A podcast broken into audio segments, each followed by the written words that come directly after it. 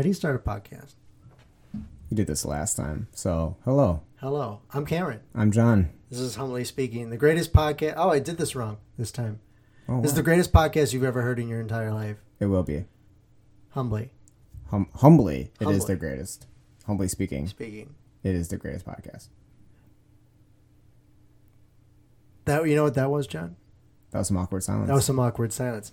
Uh, I've been actually thinking about silence a lot, uh, especially Oh. since our first episode. We had a couple instances of awkward silence, and how I'm kind of a hypocrite In what way? because I, a, I love silence. I think silence is great. One of my best, one of my favorite forms of prayer is is silent silence in front of the Blessed Sacrament. Um, but and, and I don't know if you do this too. Like when you go to sleep. mm-hmm. Is it absolutely quiet in your room? It's not totally silent because we have a filter fan in our in our bedroom, uh, thanks to allergies. Um, so it it's not silent at all. Um, but I can't say it's like white noise. It's not a white noise machine, but it acts like that. So it's not totally silent. So, and I, I don't know if this is weird, and I think uh, there are definitely some other people in the world. I hope that are doing this, um, but I've been listening to podcasts to go to sleep for the last like mm, twelve years. So you were like you were listening to podcasts before it was cool. Before it was cool, Oh, yeah. Back so when hipster, man. um, When I think of Cameron, I think of hipster right away. That's like the first word that comes to mind. thanks, fam. That's Yeah, actually uh, welcome. as a millennial, is a compliment. Well, yeah, exactly. Now I you're would- gonna have to stop listening to podcasts because it's cool now. Unfortunately, I'm going to have to listen to this podcast Mm, to make sure that I'm not speaking any heresy. we're right. Uh, and Be frowned upon.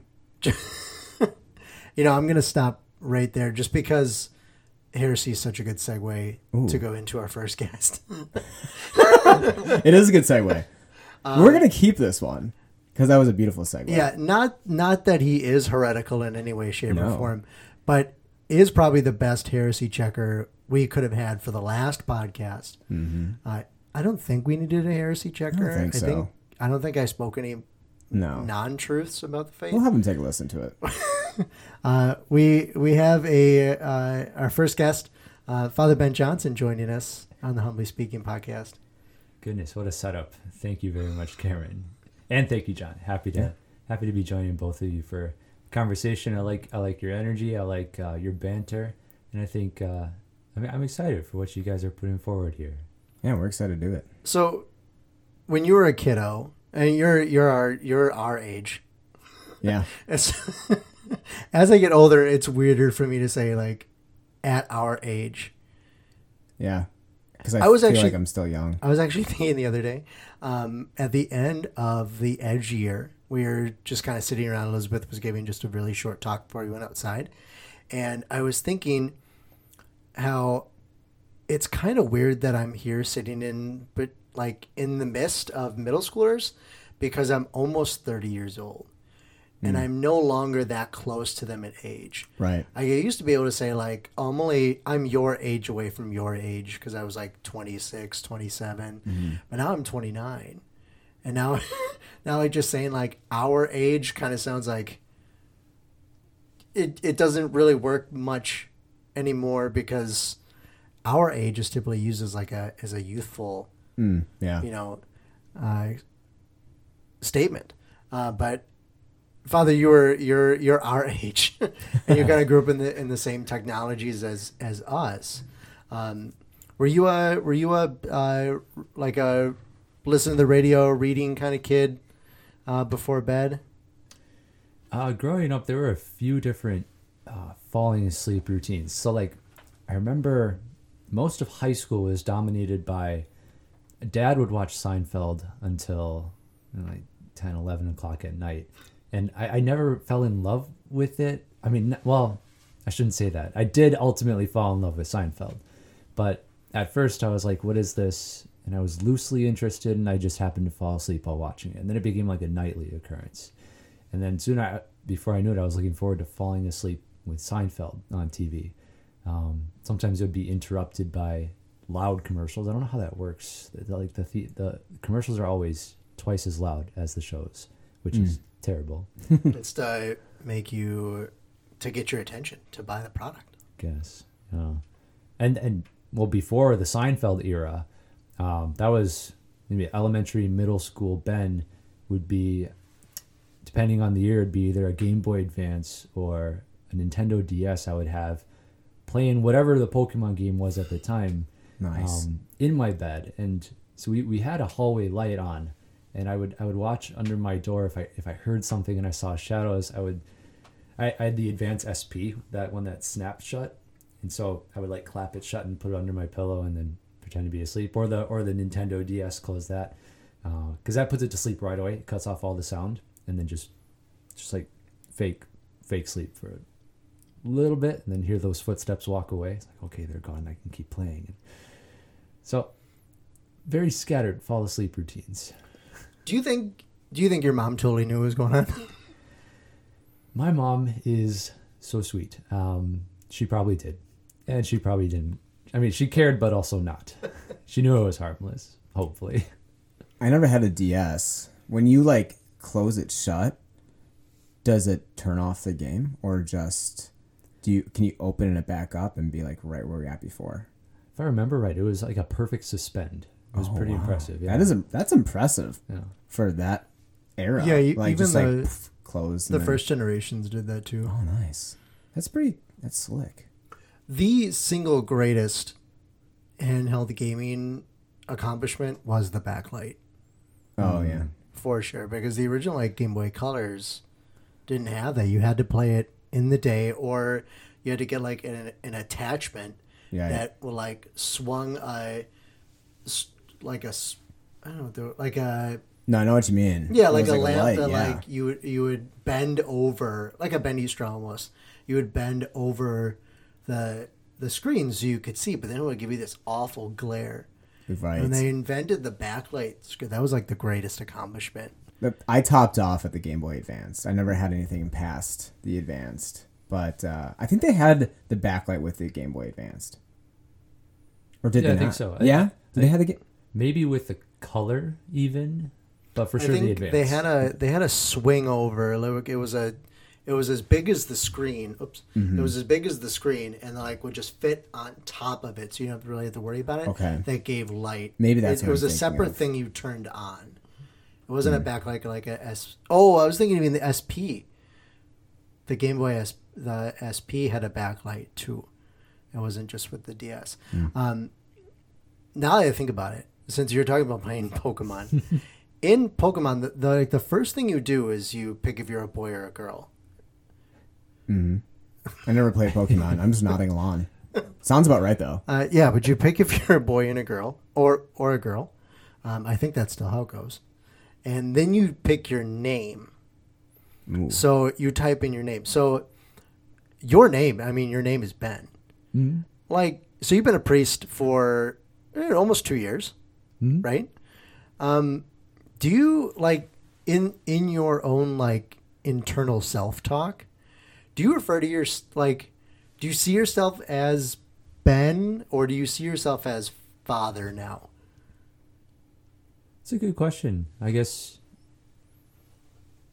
I mean, I don't know how your internal dialogue goes, but I don't really talk to myself in like the third person, but like Right, right. The third. you just person. like when you think of when you just think of yourself do you think of yourself as ben or do you think of yourself as father maybe some of it is more of like a, like a, like a psychology thing. But I, I've always liked Ben mainly because it's just a single syllable, like a, a singular. Hmm. It's Ben, Ben. That's, and it's it's it's clear. I hear I hear someone say Ben. I turn to it. Um, I don't know. I guess, I guess with ordination, that priesthood just became core to Ben. Like when my family members still call me Ben, as they've known me for twenty six to now 26 years orda- and then ordination and then two years of ordination i mean they still just call me ben i know they understand my priesthood as is core to me um, i suppose if there is an internal dialogue or a, I, I guess i would go with ben so Yeah. like a self-image yeah, yeah. Hmm. maybe If I- I'm picking up what you're putting down. I, I maybe I'm just putting it down horribly. I don't know. I, John, are you understanding my question? This is some really deep psychological. Like, do you view yourself as Ben? We're not like that. Like, do you view yourself as a priest? Because I sure as heck hope the answer Well, I, is I'm yes. assuming. Yeah, right, right. But just like as a as a like because you've been a priest for two years, like even th- even think about like your own profession, John. Like, Oh, or or as myself a like nurse, when did you start seeing yourself as a nurse? Oh, And like when did I start seeing myself as a teacher rip?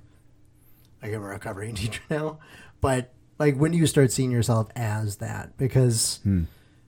you know, two years is a long time, but in like the God willing is a very small amount of your priesthood. You know, you know what I'm saying? Hmm. So like you, when where do you get there with that? Like you are a priest in your in your own self image, or a nurse in your own self image, or a teacher in your own self image, or whatever you're doing for a living. yeah. I don't know. I don't know how to answer that. To throw another snag into it, as I was 25, it was deacon.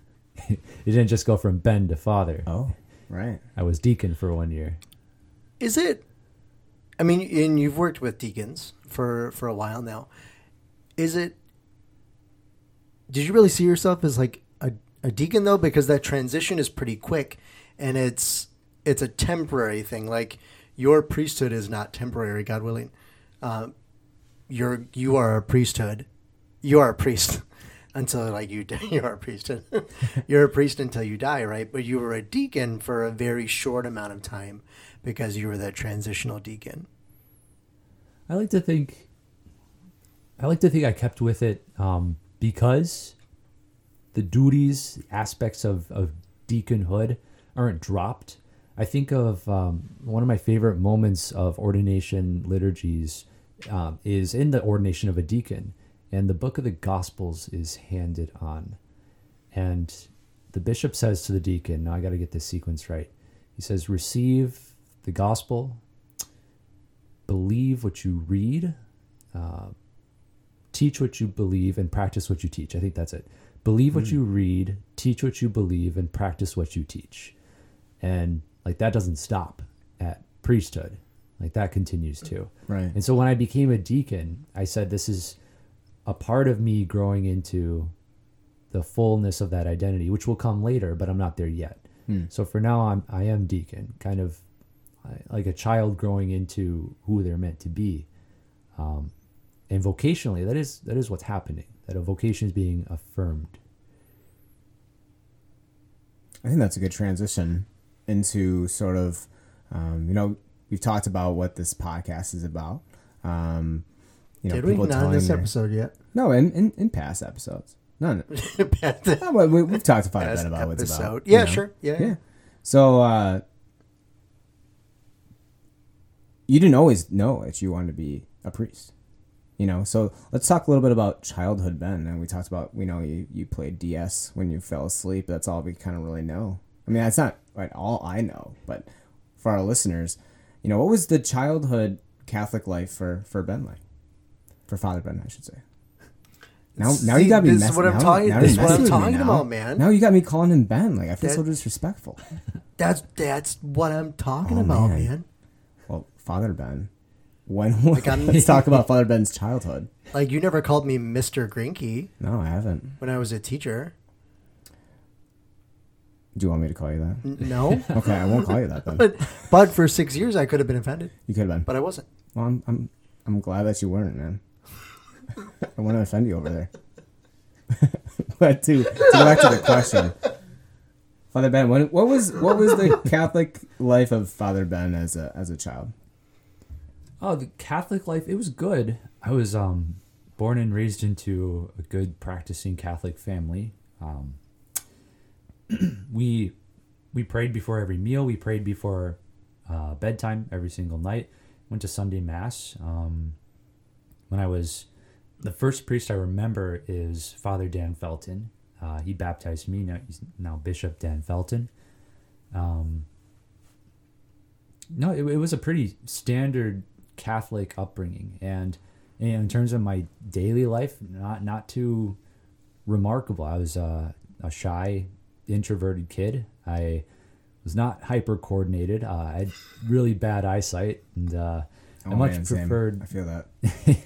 I much preferred, uh, you know, playing Mario Kart versus playing um, I don't know, anything physical because I, I happened to be good at the Mario Kart stuff, and I like I liked winning. I had that that aspect of manhood really drilled into me. I wanted to win. I wanted to win. There you go. the downside was I spent all my time indoors playing GameCube and N64, and I Didn't get that vitamin D in you. I did not. No, Oh. no.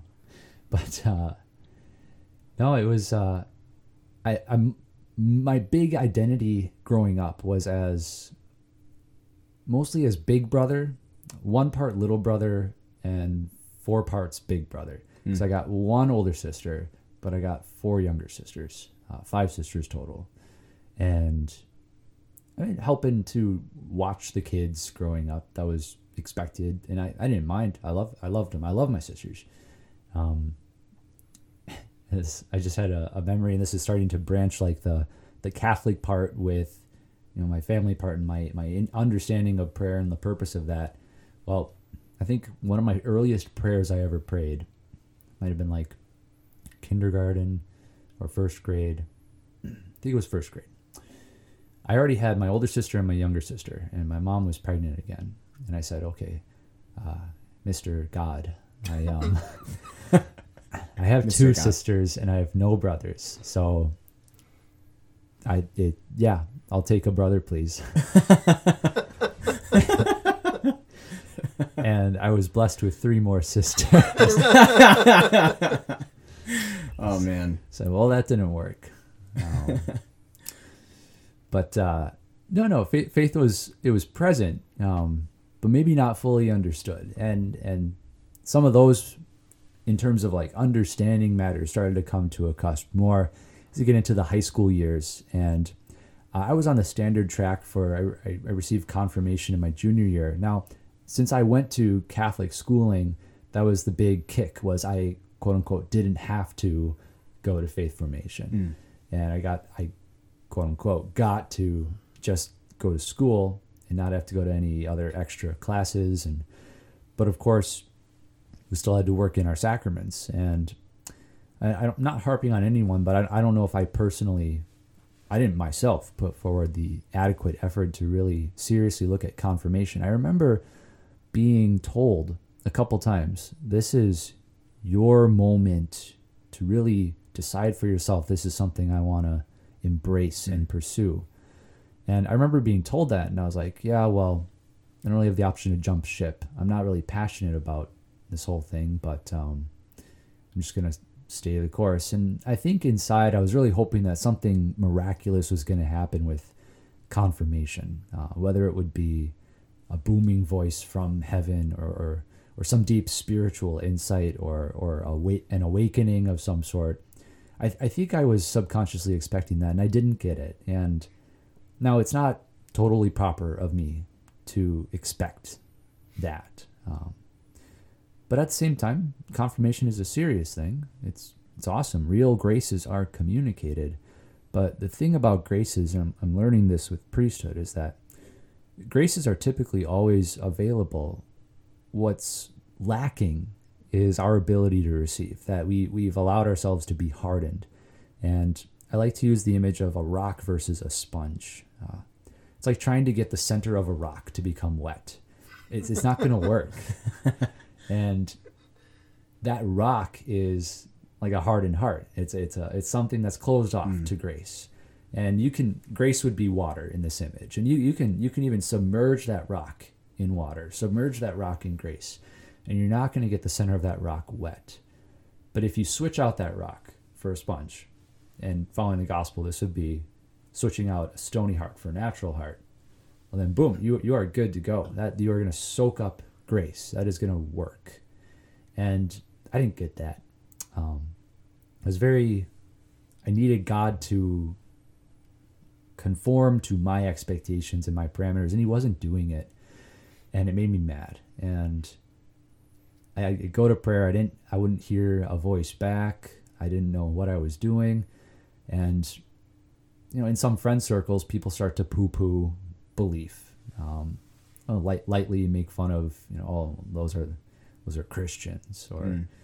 and there, there's this subtle suggestion that there's a separation between the reasonable people of the world, the scientists, the people that embrace progress and, and science and everything, and then there's the crazy religious people, and it's things like religion that make things like like 9/11 happen. Like not trying to be hyper dark or irreverent, but they're they're they're proposed as incompatible, and I totally fell for that as well. Uh, I liked science. I did good in science. I liked math. I did good in math. Uh, that'll come into picture, and you know, following the standard advice of kids in high school, you're told to do what you're good at, and you're told to study what you're good at, what you excel at, um, and maybe get a job in it one day. And that kind of led to my just orientation of life in general. I, I said, well, I'm not a faithy person. I'm not a religious-y person. I'm a sciencey person. That's who I am. So I'm going to embrace that. Uh, and so, sadly, right after my confirmation, I kind of internally decided I was agnostic, atheist, leaning atheist, not outwardly, but I said, I said to myself, there's probably not a God. Um, I haven't seen enough to suggest he's really there. And it wasn't like a hyper sad moment, just kind of a disappointing one. Um, now, I, I, I stayed tuned. I held on to my faith. I kept going to Mass on Sundays with my mom and dad I, I, and my family. I recognized there was probably something present in all of that. You know, they say this church is 2,000 years old, right? You don't last for 2,000 years on nothing. I figured there might be something, and I would just keep my ears open. But I was I was super skeptical. And feel free to stop me if I'm. If they're No, you're doing great. off, Oh, yeah. It's all good stuff. It was uh, my senior year of high school that the unexpected return to faith came, and this is really through God. And this is why I, I like to share this part of the story because it shows that I am not the protagonist. Uh, I'm very much the antagonist in my own story. That that God's the protagonist. I had, um, in order to graduate, I had all these other classes on track, and I, I just needed one full literature credit, and this would be stretched over the the two semesters of my senior year. Um, so, looking at this literature credit and looking at who was, you know, I, I wasn't the biggest fan of the standard course and, and the books that they were reading and stuff, but there was something else that was proposed. And this was a professor I'd never seen before, and this was rare at Lourdes. Because there wasn't too much electives in terms of classes we could take, but this uh, professor I'd never known him before, but apparently he taught at UWO, and that kind of you know bolstered my confidence. I was like, oh yeah, I'm, I'm an academic type. I want to I want to take college classes right now, even though I'm in high school.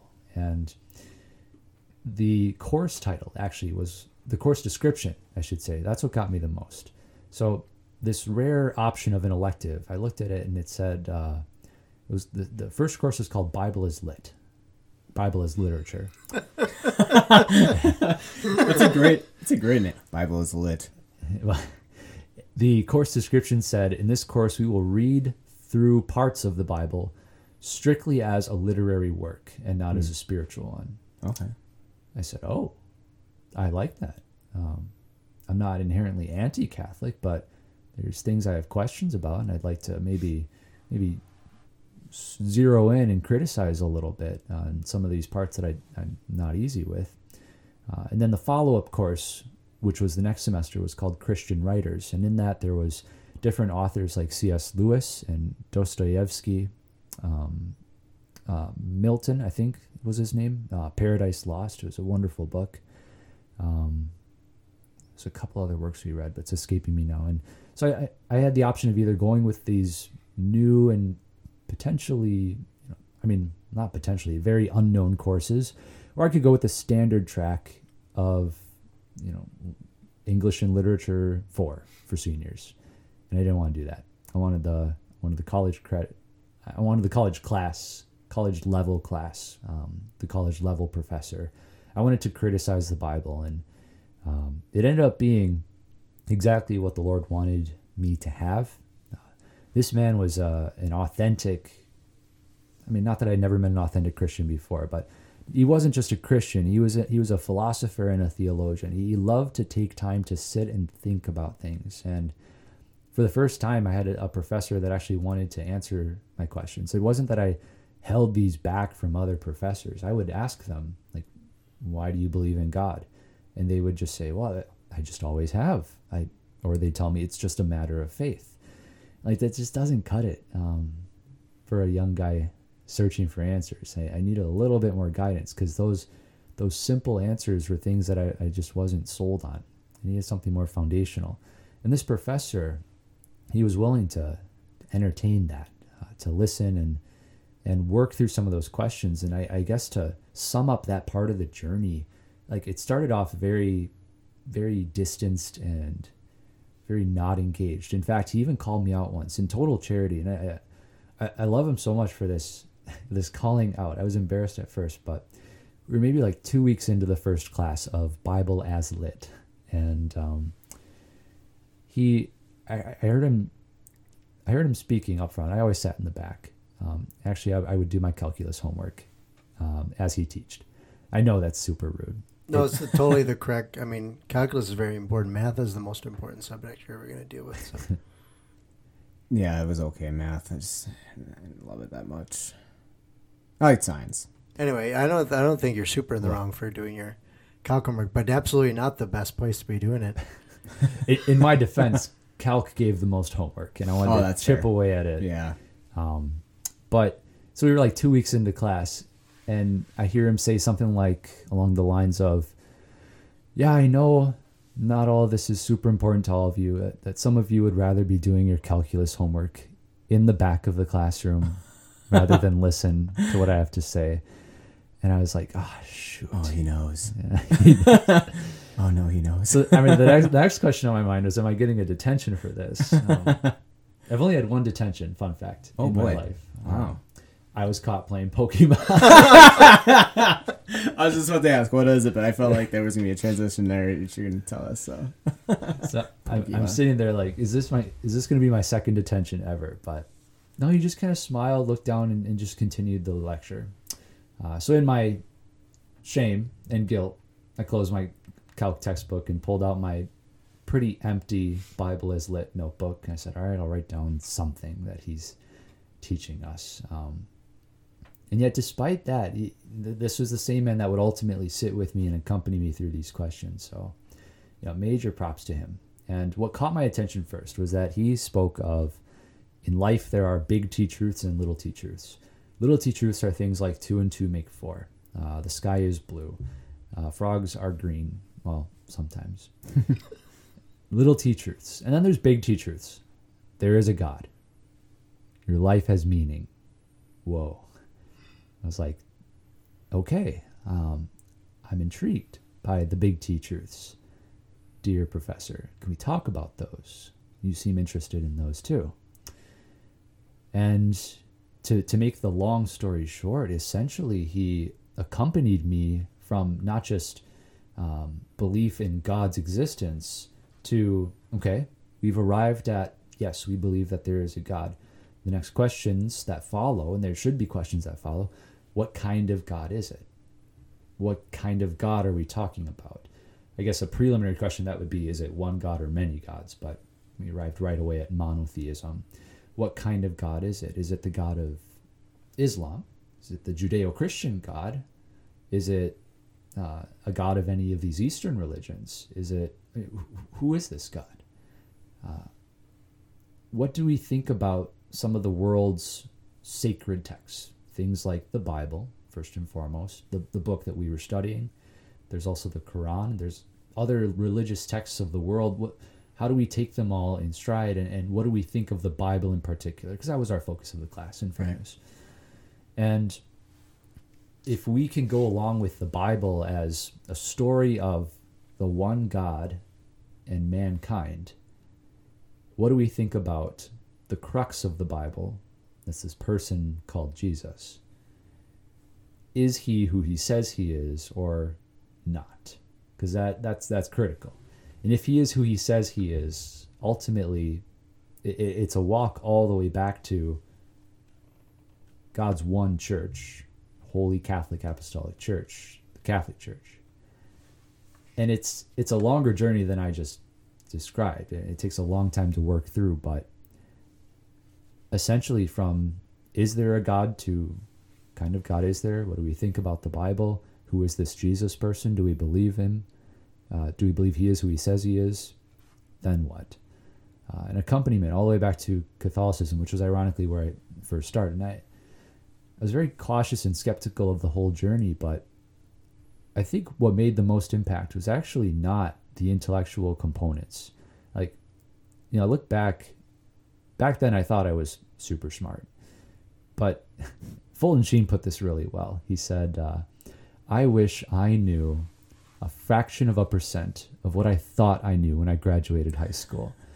I wish I actually knew a fraction of a percent of what I thought I knew. That would be awesome. Yeah. But we don't. And we think we know it all back then. Uh, and I think really what ha- what mattered the most was that this man was willing to accompany me, uh, who, who act, to actually listen to these questions and, and, and struggle through them with me. Not in the sense of I'm going to tell you what it is, I'm going to tell you what to believe, but rather dialogical, question based. And it was so good that I ended up taking another class from him. And mind you, I did not like literature. I hated English and literature. Um, but this professor had such an impact. I want to take one more from him while I had the chance. This is my last semester of high school. And he was offering a new course, supplementary, and I did not need to take it to graduate. It was called Shakespearean literature. So I, I didn't like literature, and now it's Shakespearean literature. and Like, yet, well, I guess I'll do it. I, I, was, I was torn. I was like, "Ah, Professor, I want to hear more from you, but dude, Shakespeare. Oh, come on, man. He, he was he was so passionate about it though, and I, I said, "Fine, we'll do it. We'll do it." That's Uh, awesome. And this this was a really strong return to faith. Uh, I really embraced going back to mass and the sacraments as they were offered. And in the meantime, I, I've I've teed up my future um, as a chemist, specifically as a biomolecular engineer. That's what I wanted to go into at Milwaukee School of Engineering. I also I, I received a lot of scholarship assistance. I think in the end I only paid like including room and board, like five thousand dollars for my first year at MSOE. It was super nice. Um, things were just working out. Uh, they were they seemed to be falling into place. So I graduate high school. I I say goodbye, dear professor. Thank you for all you've done. Of course, I thanked him. Um, and I go back as a a reignited Catholic into MSOE. Um, so I enter into the biomolecular engineering program, and I'm doing uh, pretty good. In fact, by all the metrics I could come up with, I should I should have been totally happy. I I had see at MSOE everyone is a nerd, and if you're not, it's time to go. Um, and it's it's it's all it's a wholesome nerdiness. Like there's really not too much. There's there's not any scandalous activity. Like like staying up late and partying meant Halo on the Xbox and, and Pizza Hut to 4 a.m. Sounds like my freshman year. Like it was awesome. I loved it. That's And awesome. I I had more friends than I ever had before. I had uh, I had good grades. I was progressing well in my classes, and yet very quickly into the fall semester, there's just this nagging feeling, which which totally upset me because, like, I, I live up in my head so much, but this nagging feeling that I wasn't where I was supposed to be, and I absolutely hated that. Um, I needed a reason to think things, not just a gut feeling. I, I don't Mm. like I don't like when people just follow their gut. And then here I was saying, "Gosh, I have to follow my gut." Oh man. And so, following along at MSOE, um, I stayed true with my courses. I, I kept doing my work as much as I could, but every day that passed, my heart was not in it more and more. And I was like, why am I doing this? Why am I doing this? Um, really, I, I, I, arrived at the conclusion I, I'm just doing what I was I was told to do. Um, I'm doing I'm engaging the studies that I'm good at, the stuff that I'm, I'm naturally gifted at, which was calculus and chemistry and, and, and science, but heart was not in it. Every passing day, I was getting worse. And you know, at first I thought it was homesickness. It was my first time away from home, and so I would go back home, but that wouldn't go away. And so I figured it wasn't homesickness. So what is it? What what's what's wrong? And I really started to long for those days of, of class with my professor, with those um, moments of encounter with with God, and really engaging the mass as my only available um, recourse back to that. Now, even at this time, I didn't have a full understanding of the mass, nor do I claim to have that now. But uh, while I was at the mass, and I, I would recognize the priest holding in his hands, especially at the the elevation, priest holding in his hands this small wafer, and that I believe that this is God, and to find that connection, like literally, tangibly, sacramentally, but then there's more than that. There's elements like the homily, and there's elements of accompaniment that the priest doesn't just show up and have mass and, and not provide other accompaniment. So he, he's really truly a bridge between God and the people. And I liked that. I said, my professor was almost like a priest, Mm. almost. Right. He was married, he, he- and he had a couple jobs actually. He taught at UW Oshkosh. He taught at Lourdes, where I was, and he actually also worked at Kwik Trip uh, part time. And he did all this to make ends meet for uh, his family. I don't want to reveal too much about his family, but just a heart full of compassion that was willing to go to the end of the earth for his family, um, especially for his wife, and just uh, this this generous man willing to sacrifice an hour of his time after class to listen to this angsty teen who doesn't think well, maybe God doesn't exist, like, and yet to never tell me to, to get off my high horse and Yeah. uh, it so. Anyway, where were we? Back to MSOE, right? Yep. Yeah, you were uh, talking about how you uh, Right, the he- oh, yeah, Your yeah, professor was yeah. a, a Professor, priest yeah. figure Yeah. almost. Yeah. He he was like a priest for me, um, just not sacramentally, but in the in the sense of bridging to God. Yeah, Hmm. that was super cool. And I said, well, what if I could do that, but like a priest? it's like no, like no, no way. When I was younger, um, my teachers and, and others would constantly say, "Oh, you should be a server for mass." I'd be like, "No, thank you. That's I do not need eyes on me watching me what I do up there and criticizing. No, no, thank you. I was I was a server once in my childhood. Once it was traumatic. I think I forgot one thing, and And that was it. yeah, that that did it. Hung up the robes. I did. I did.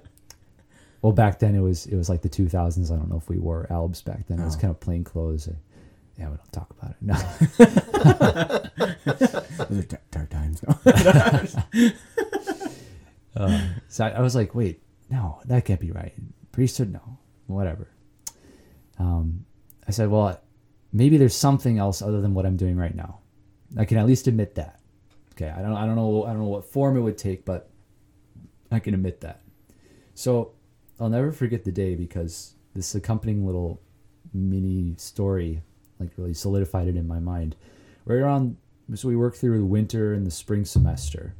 Um, and again this is this nagging sense is just getting worse every day and so finally on april 1st i had the wherewithal to ask my parents for their input because i figure you know what mom and dad do know me and i love mm. them and if i just tell them i'm doing some soul searching maybe they'll have ideas like i was trying to be realistic but i made the intentional you know wherewithal to do this on April 1st, but I absolutely refused to call my mom on April 1st. I figured that'd be mean. If, yeah, like like, mom, I, I might not be staying at MSOE. I'm changing my career, mom. April 1st. Yeah. yeah.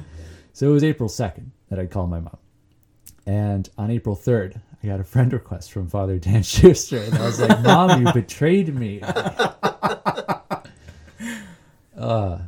it was right away. And um, I admit, looking back, I, I know. I mean, I, I know and love Father Dan Schuster, um, and he, he wonderfully accompanied me through my time in seminary.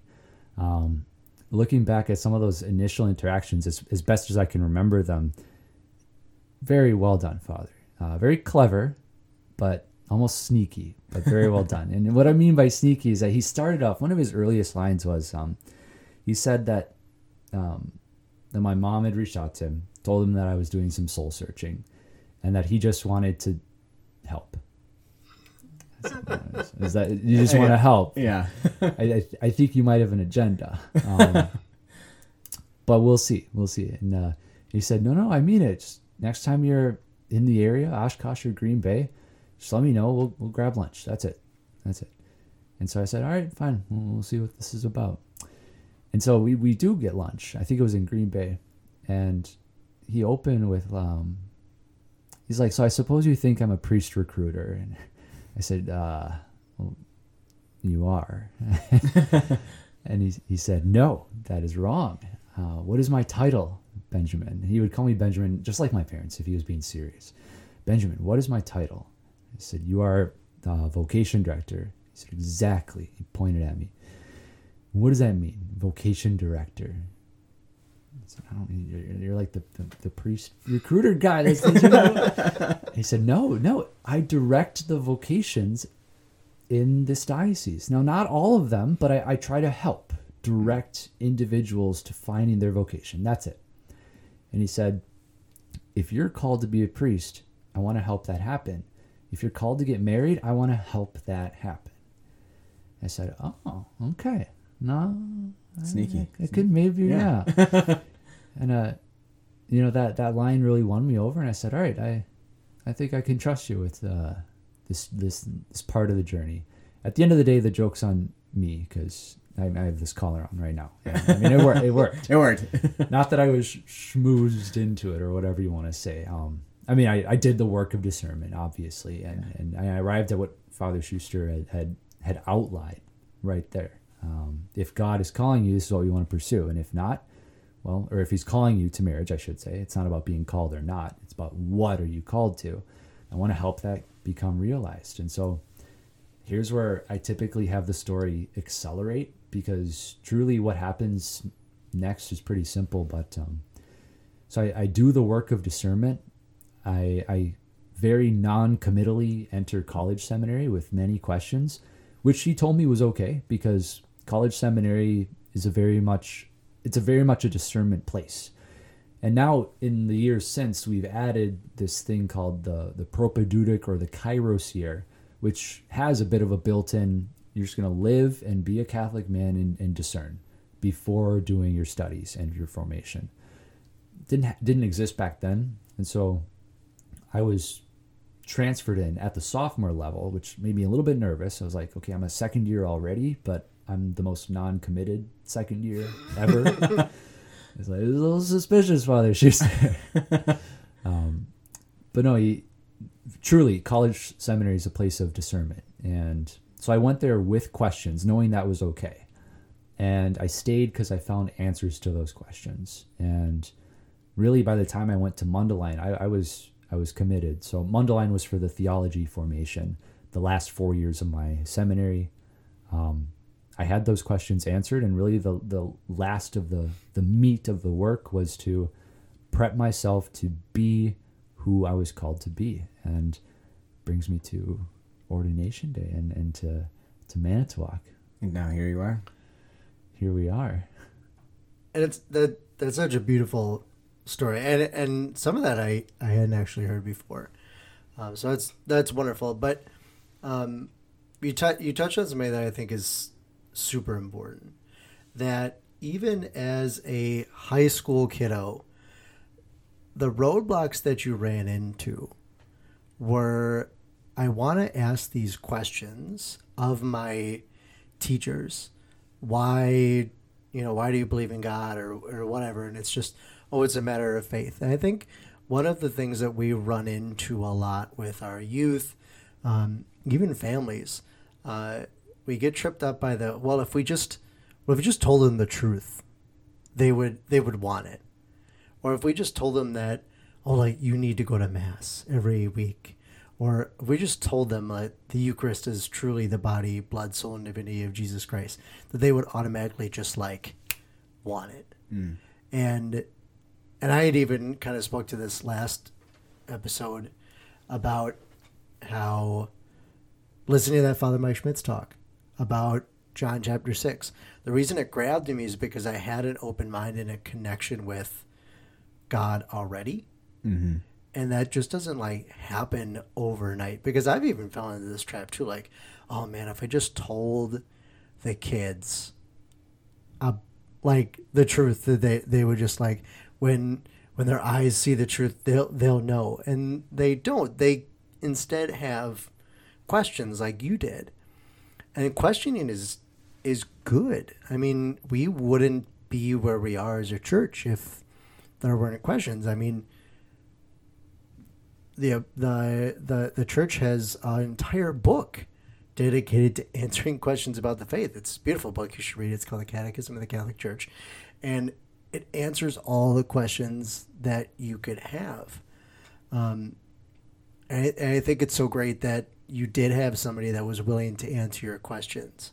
Mm. And excuse me, we need to have, especially those who work with our youth, those who work with in in any sort of ministry, have to be prepared to. To, to faith and coming to faith is a it's a fight because especially for our, our youth today and you know father you see this a lot more than the struggles that more than than we do Mm-hmm. um, i'm sure in the in the confessional and and just in conversations with kids when they struggle they have so many they they exist in a world today that does not want them to be christian And I think to add to supplement that too is I think a lot of times we look at questions as bad, like Yeah. oh no, they're questioning, but the way I kind of I mean read scripture, I mean here we have apostles walking with Jesus, witnessing these miracles, mind you. Um, you know, so you talked about before, you know, kind of wanting that like voice of God, right? Like, like here I am, Benjamin, you know, right? Um, but here people are walking, witnessing, and even they had questions, you know. So like, I think it's, um, it. I want to, I guess, because I've worked with life teen, you know, and worked with teens, is, um, not to look at the question as a as an a bad thing. Oh, or or more so like just ha- having it be an opportunity um, for um, it to to be a learning opportunity for for for kids. Because I, I really do think that teens do strive for answers. And and you know they're going through a time in their life of like questioning everything you know like like you said before they're going you know like you are uh, very good at science. This is what you were told to do, you know like you were told to pursue something that you're good at. But i think a lot of times we're like is that the right path? You know you have a lot of questions as teens. So um, i think it's important to ask questions and to have the resources you know and to know where to go if you are having questions well, and in your faith. just the the important piece is seeking the truth is in itself an acknowledgement of truth. right I I, I, I 100% agree 100% agree do you want to do you want to add anything to that Um, it's almost more fundamental than, you know, it, it, for some people they're even anxious to ask the question, "Is there a God?" Um, ask them, "Do you believe there's objective truth?" And do you want, do you want that the the, the red pill or the blue pill question? hmm right Um, and it, it it's a question that actually matters today because for a lot of people, truth is pretty malleable according to them. Sure. Now, Mm. objective truth is not malleable. right But uh, if you if you think objective truth does exist, and if you find a draw to it, that that'll if you hold on to that, that'll carry you all the way to the end of that that progression of you know the series of questions. Is there a God? What kind of God is there? Bible, Jesus, all of that. I think another thing that stood out to me, what you were talking about, was um, you know your teacher being um, a, a huge part in your formation story, um, a, a really faith story, not not necessarily your your you know you know being a priest, but just your faith in general. Um, I think about you know people. I think about the people in my life you know, who have had that impact. And it's not always family. Um, it's sometimes total strangers or people who were strangers who later became, you know, friends. Um, I think that that the, the people in our lives too. If we if we open up our, you know, you said before like the a stone heart versus a sponge, right? Um, you know, within that classroom itself, you went from having a stone heart of like I'm doing my calculus homework to, all right, let's see. Um, you know, I just think about I, I I don't know where I'm necessarily going with this, but I just think about you know how we could um, you know how important it is to to open our hearts to to people to stories to listening um, and how it can be a true witness of of god you know I, I of you know the holy spirit working through others to get to us um, you know if you if you give it uh, just a, you know an inch you know just open up your heart a little bit you know when i was when i would do retreats uh, we would encourage students you know if you're coming in with your closed with a closed heart, you're not going to get anything out of it. You know, on, on confirmation tree. If you come in here not not wanting to get anything out of it, you're not going to. But if you open up a little bit, maybe you will. Maybe not. Who If you give a mouse a cookie, if you give a mouse a cookie, Great book. what a, what a great book. what what was Ooh, like legend. um, your favorite childhood book? Oh my gosh, my I had a series of of books, and they were gosh, I forget the name of the series, but it was essentially this is so John. Um, I'm a big baseball fan, right? So when I would I read these book series of this, it's about this kid who would like go back in time because he would look at a baseball. I don't know, it's super weird, super trippy. But he would like look at a baseball card, and all of a sudden he would go back in time to that time period. I wish I'd remembered the series name. I really do. But I read all those books. That and the Magic Tree House. Or whatever. Or Boxcar Children too. I read those Oh, books. okay, okay. Did you read those ones? The Boxcar Children? oh, I remember the magic, the magic tree. Yeah, right? Magic Treehouse, right? Tree. That's what it's called, right? I think it was the magic tree house. Are you thinking Magic School Bus? No, it's like Oh. the Magic Tree House. I'm They're- pretty sure. The the titles would be like some sort of clever alliteration, Right. like like August in Africa or something. Yeah. yeah. Magic Tree House. And Yeah. there was tons. That's the height of the dry season. You Ton better of watch them. out, bro. Yeah. There was a ton of them. I admit I was always intrigued by the goosebumps, and I would page through them, but I'm, Hmm. I'm the biggest baby, so I could not read one straight through. I was just terrified to do that. There was also one that was like, and there was a, it was like, um, each state had like a haunting. So it was like, um, mannequins or at the uh, Mall of America, or like they were like haunted books, but like not not super scary. For they were like for for like middle schoolers, you know, that level of scary. But it was like werewolves in Wisconsin, and then uh, like mannequins at the mall of like for like Minnesota Mall of America. And I read a few of those books. There's probably a lot of them because there's fifty. Probably states. 50 I think there's more than fifty. Um, but I read a few of They got to those. involve Puerto Rico, right? Yeah, I think I, I don't know. I don't know. I didn't read all of them, so I don't. I don't even know if she made it to all fifty. But or if, I don't know if it was a guy or a girl, but the author. I had uh, not like a horrible experience, but like kind of a little bit of a trauma, not traumatizing. I don't want to misuse that word, but a situation that I thought would be a good situation that turned out to be a lot worse than I thought it was. So I was I was really into Hardy Boys. Oh, okay. um, written by Franklin W. Dixon. Hmm. So we were, I forget what grade it was, maybe it was fifth or sixth grade. Um, we had to write a paper, like a little, like a little biography of one of our favorite authors. Hmm. So of course I chose Franklin W. Dixon because I really liked the Hardy Boys. And Yeah. I was like, awesome, this guy is probably like a. For some reason, I had Winston Churchill in my head. Like, this is what this guy is going to look like. This That's what every author old looks like. burly cigar smoking big mustache detective sort of dude Hmm. turns out that the hardy boys are actually like franklin w dixon is a pen name used by like 50 different authors Oh. that wrote the hardy boys so other authors would write hardy boys stories and would all write under the same pen name as Franklin W. Dixon. So, So were you really sad? so I could imagine Cameron just breaking down. a smart student would be like, "Oh man, this sucks. I guess I got to pick another author because I'm not going to get any information about a person Oh, that doesn't no. Exist." do? Guess what I did? Oh, no. My paper consisted of listing authors and which books they wrote.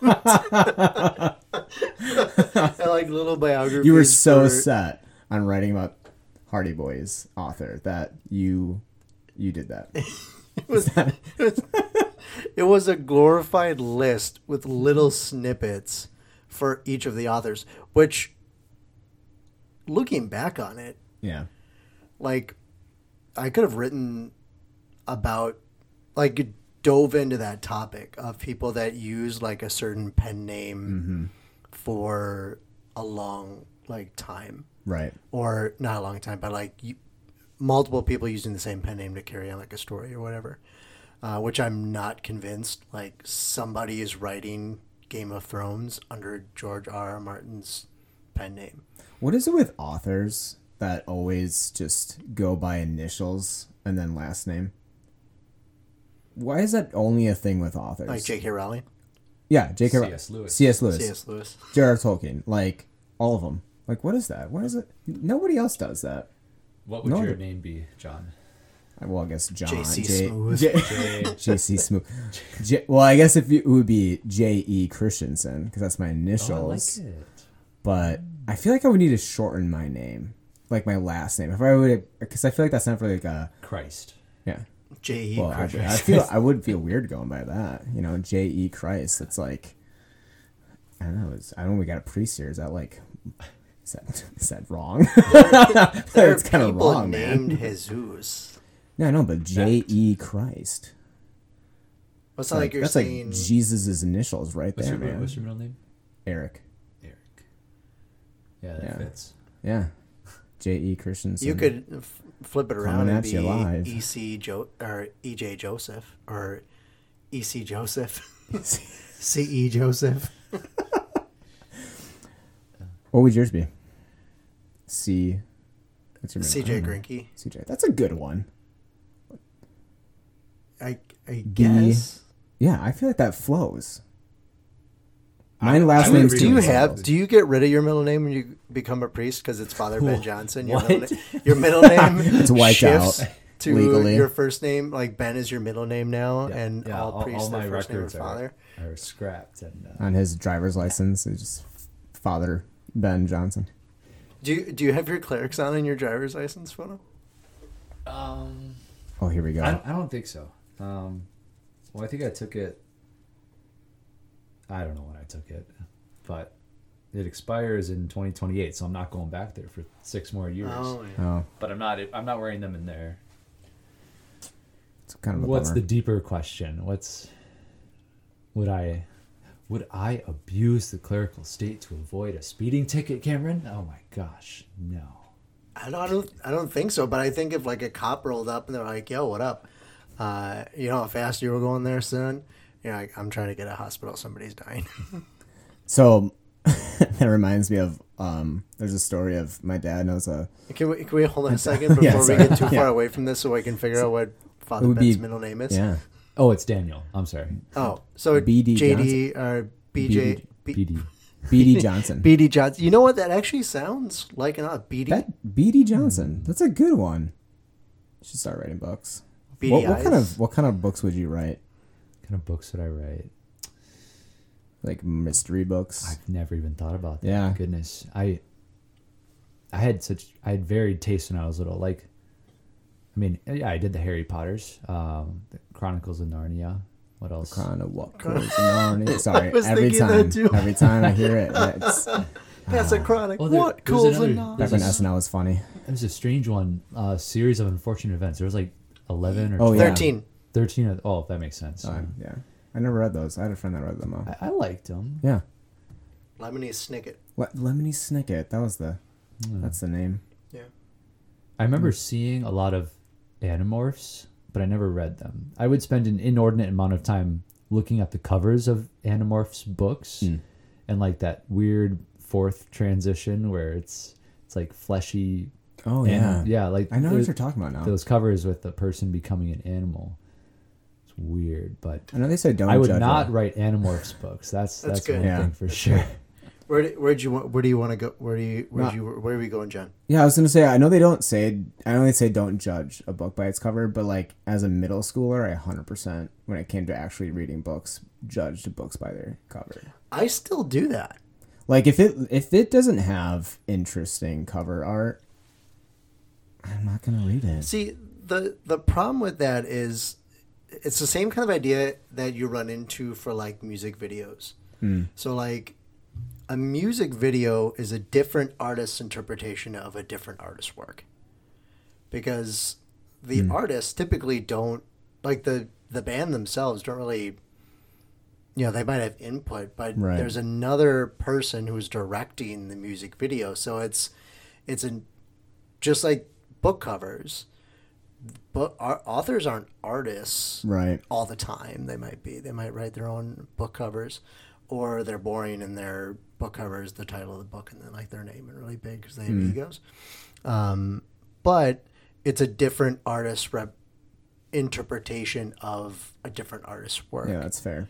so and i get why that's why we say like don't judge a book by its cover even though i totally do that Right, when it comes to books, I don't do that with people. Yeah. But like books. Yeah. No, that's where the saying goes. Like, hey, don't judge a book by its cover. Yeah, okay. But I do that with actual books. Cause I don't know. what are you what are you reading right now Um schoolwork. Oh. That's, that's what I've been reading. Lame. I know, physiology. what are you reading Fawn? I'm reading the Spirit of the Liturgy. Ooh, Ratzinger. a workbook. Super good. No, Is that a workbook for you? Like, no, I chose it. yeah. Are there, are there required books? Like, are, are there like things? Like, I mean, I'm, I'm sure like the you know the Bible of you know should, should be able to read that. But like, are there like you know books that's like, hey, priest friends, you guys should read these. I mean, they give you a pretty big list in Yeah. seminary. Okay. And there Well, are I'm several yeah. textbooks that I. Their binding is not too bent. Mm. Um, the binding is not too bad. this is, But Spark Notes is bookmarked. Ah SparkNotes was so good back in the day. Now it's like 95% ads, like like literally Oh. a screen. Why? There might be like three lines of text, but it's it's Well, all if ads. you I hate th- if you knew a that a bunch of people are going to go to your site and b they need your site, Mm-hmm. you know, Yeah, they're I going to go through the 30 pages of ads that you have for two paragraphs of information because they were too lazy to read the book in the first place. Speaking of scrolling through a bunch of stuff, that reminds me of like when it comes to recipes, on like no, they do that. when Bro. people share their life stories before putting a simple cookie recipe. Like I get it, but also put it at the top. I don't need to. I don't need to read the whole life story. I would exclusive exclusively use a specific recipe website if the recipe itself, the recipe card, was pinned to the top. You can tell me your story 100%. after that. Hundred percent. I don't want to look for an egg salad recipe, and the first thing that I write, or that I read is, "When I was born on the farm, my grandpa on a Tuesday would always get the eggs from the coop." Just what, I'm not getting eggs from the coop. I'm getting them from the grocery store. So hop to it, man. or even in in their descriptions, like it works best if you use eggs fresh from the chicken. But if you must use eggs from the grocery store, if you don't have a chicken coop, you peasant. if your eggs aren't still warm, yeah. That's why that's like that's like the small if you have like a small pet peeve. That's probably That's in, in John's top there, five of That's like up. when I'm looking for a you know great recipe for something and there's that life story. I'm just oh, something about it just kind of irks me a little bit. So when I got together with Elizabeth, the start, were just talking about a couple things like what, because she's our like um, screening person for the podcast. Um, if there was one rule, her rule was like, well, 30 minutes for the episode. Oh boy, I don't know. I Guess don't what like this it's episode title is. sorry, I'm so sorry. Breaking rule number one, because bros, we're at an hour and five minutes. Oh, oh man. Which, which, like, Oh well. when, when I was told 30 minutes, like, of course, out of obedience, like, I'm going to say, yeah, so you're totally going to try and do this. But, like, no, that that's probably not going to Yeah. happen. Well, I mean, I'm sure we'll have, like, you know, guests that won't have as, maybe as well prepared of a, of a conversion story as, as you do as, like, a, even as a seminarian, like, Right. seminarians who have been in around for three four years have their witness story like Down i'm going to tell it 30 Right. times this week when i go home because everybody wants to know why you know and even some people don't have a mass they don't have a massive conversion story because you know maybe there's someone like someone like you who's a also a cradle, cradle catholic Yeah. but maybe they and maybe that's the person we need to talk to because they answer that question of like what do your parents need to do to make sure that you are faithful the entire time? But hmm. even people that as as father ben has showed us today you can still as a teenager you go through those rebellious years where you're questioning you want to know for sure you just need that person that's going to answer your questions and as a challenge we we need to be Right. those people that are unafraid to answer the questions or point them in the direction of where to find the answer Right. now, I think people do need to try to find the answer themselves. I think that's very important.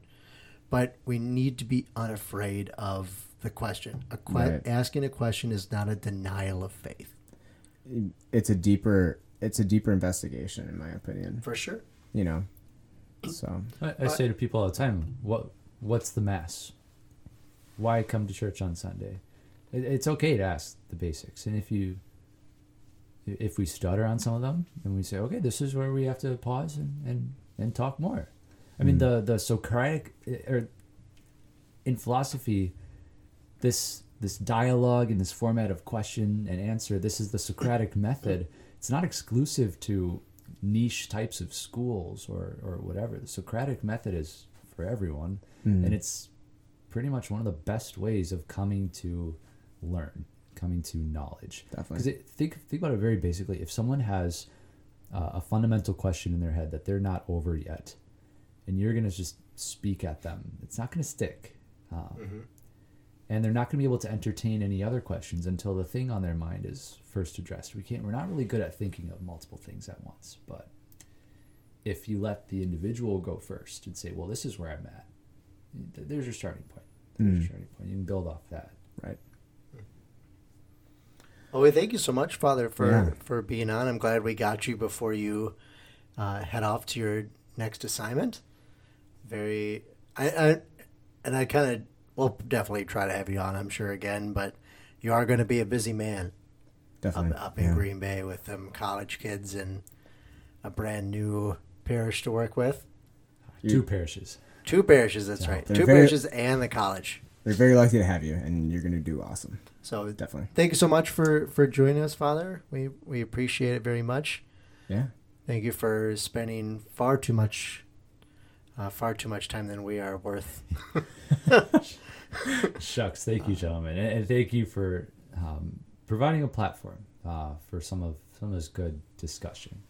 Uh, no, God bless you for that. Thanks. Again, if if you have any questions, comments, prayer requests, uh, somebody you think that might be great on the podcast, somebody maybe it's you, maybe you really want to come tell your story, you can email us at humbly speaking pod, all one word, all lowercase. That's humbly speaking pod at gmail.com. And we will see you all in the next episode. Praise be Jesus Christ. Amen.